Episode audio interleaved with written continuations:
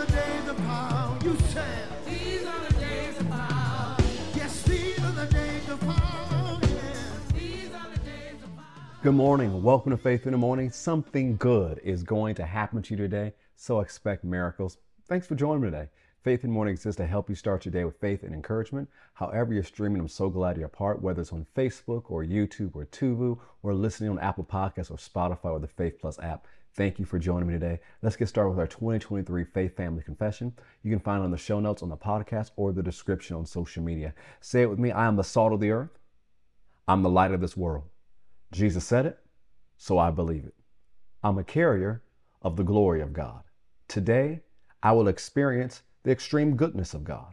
Today, I make myself available for God to show his goodness to others through me. Today, I am increasing in influence. Today, I will see the goodness of God in my life. Today, something good is going to happen to me, so I expect miracles. Go with me to Galatians chapter two. Over the last few weeks, we've been talking about the love of God and how the love of God has been poured out in our heart. How this love influences our hopes and our dreams, how this love fuels our faith, and how having a correct belief of how much God loves us enables us to love others. And I love Galatians chapter two, verse twenty.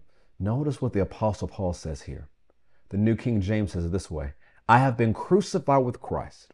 It is no longer I who live, but Christ lives in me. And the life which I now live in the flesh, I live by faith in the Son of God who loved me and gave himself for me. The New Living Translation says it this way, my old self has been crucified with Christ. It is no longer I who live, but Christ lives in me. So I live in this earthly body by trusting in the Son of God who loved me and gave himself for me. There's so many wonderful things in this power-packed verse, but one of the things I want to concentrate on for today is that Paul said, I live this life by faith.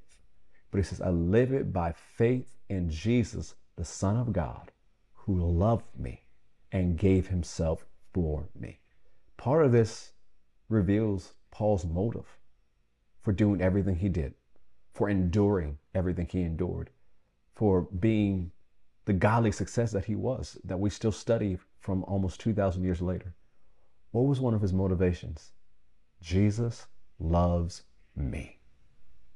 Jesus showed his love for me because he gave his life for me. This is one of Paul's motivations.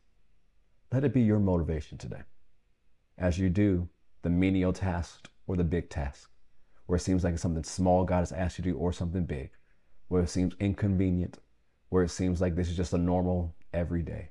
Whatever it, got, whatever it is that God is asking you to do, whatever he's telling you to do, whatever he's leading you to do, whether it's at home or in your career or in your community, let the love of God be the greatest motivator in your life. Let the fact that Jesus loves you motivate you to dream big, motivate you to live by faith, motivate you to love others, motivate you to be excellent in all you do, motivate you to be faithful in all you do, motivate to cultivate all the fruit of the Spirit and flow in the gifts of the Spirit. Let the fact that Jesus loves you be enough to get you going today. Let it stir you, because we've been talking about, we'll keep talking about how much God loves you.